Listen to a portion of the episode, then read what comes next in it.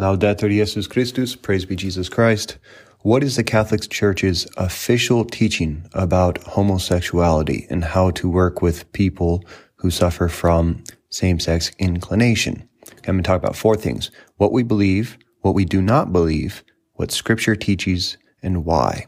My sources for this are going to be, I'm just going to go from scripture, catechism, and the USCCB. And I'm doing that because those are the official, perennial, unchanging truths that go far beyond anything that you'll ever hear as an opinion coming from individual clerics or Catholic persons or the media.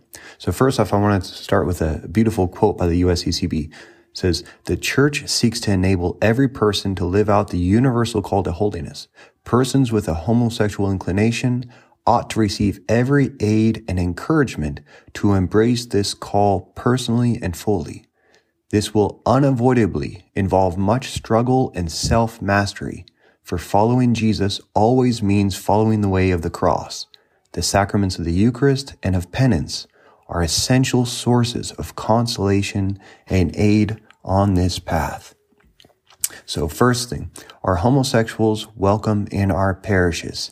Absolutely. The Catechism of Catholic Church states that persons with homosexual tendencies must be accepted with respect, compassion, and sensitivity. Every sign of unjust discrimination in this regard should be avoided. Number 2358. And can they receive the sacraments when they come? Absolutely. If they're remaining celibate and not acting according to the inclination. And when they fall, going to confession, just like the rest of us. Number two, authentic heterosexual friendships. This is why it's so important that homosexual persons feel welcomed into our parish because we're supposed to offer them a place where they can have healthy male and female relationships within a parish community that supports and encourages them. The United States Conference of Catholic Bishops affirm that the church's community is a place where the persons with a homosexual inclination should experience authentic friendship this community can be a rich source of human relationships and friendships, so vital to a living a healthy life.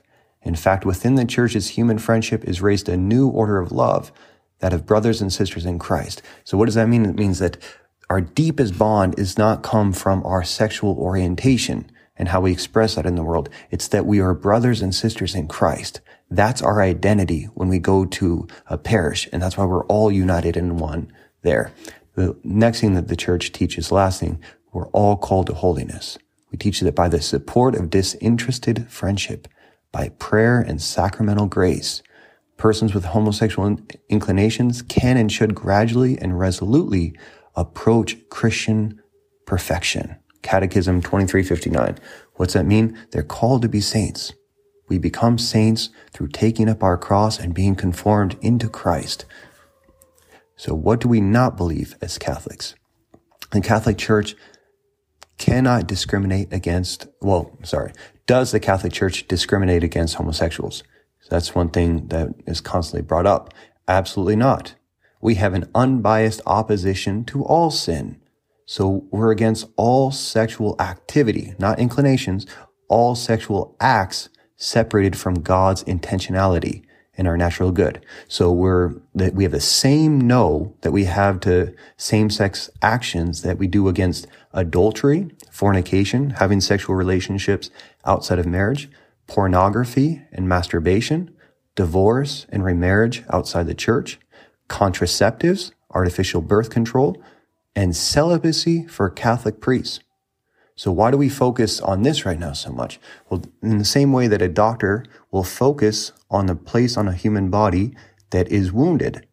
That's where the attention goes because that's where the care needs. Our society is very wounded, especially in our understanding of, of sex ever since the sexual revolution for the past 50 years, but it's especially focused on homosexuality in these times. That's why we need so much more clarity right now. So we understand what is the proper way forward in the midst of it. So the basic understanding here is that only sexual activity that is open to life and in the context of a state of marriage that is blessed in the church is acceptable. Everything outside of that, the church says no to.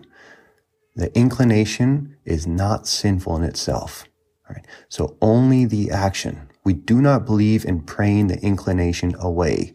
It's a cross many carry for their entire lives, and that's why we need to accompany them. That's why they need to feel at home with us.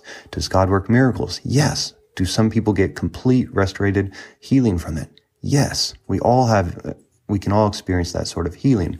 Um, but that's not the goal. It's never the goal as the Catholic Church to do that or to promote that.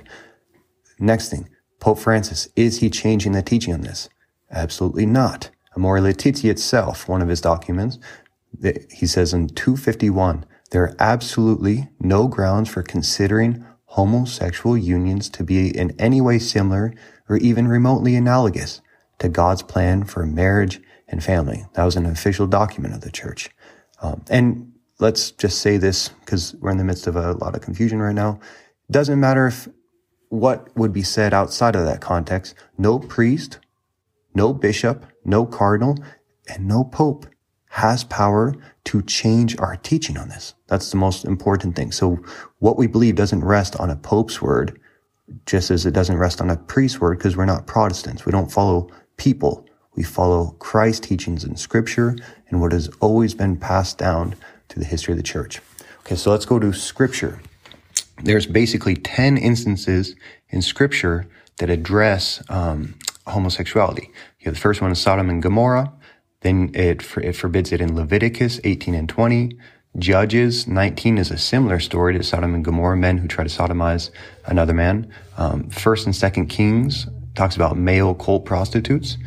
One of the most explicit references is in, in the New Testament comes from Romans 1, 18. St. Paul explains in detail how disobedience to God by creatures leads him to allowing our lower faculties to revolt against our higher faculties.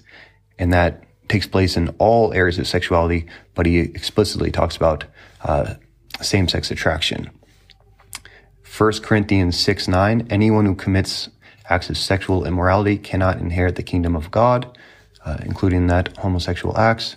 1 Timothy 1 8, again, all those who practice sexual immorality. It's not just exclusion of one, but including homosexuality will not inherit the kingdom. And then Jude 7. I'll just read this straight because it's pretty powerful. And don't forget Sodom and Gomorrah and their neighboring towns, which were filled with immorality and every kind of sexual perversion. Those cities were destroyed by fire and serve as a warning of the eternal fire of God's judgment. So what happened in the past serves as a warning for us in the end times eschatology um, the eternal fires of God's judgment. And so why do we teach what we teach? This is the last point. Well, why can't we support it? These, these actions. The church exists for the salvation of souls. So whatever does not lead to the salvation of souls, we absolutely oppose. To love someone is to want what is absolutely best for them. And we want every single person to go to heaven. And that's why we can never support an action that is contrary to God's word in scripture and the traditions passed down to us and how we are to live that out. It's all about the salvation of souls. And so our pastoral practice, you know, we hear the word accompaniment a lot these days. It's a big word. Um, what it means is that we go out in order to bring them back.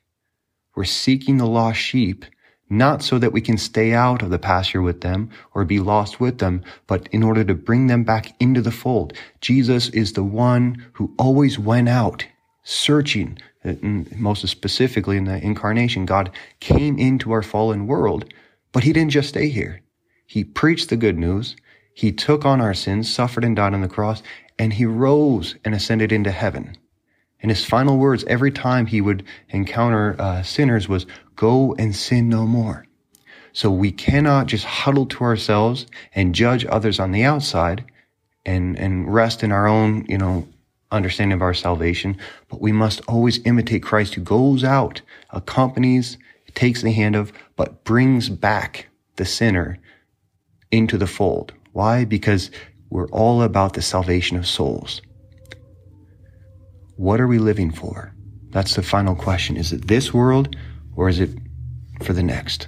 Jesus says, if you want to become my followers, let them, anyone who wants to become my followers, followers, let them deny themselves and take up their cross and follow me. For those who want to save their life in this world will lose it.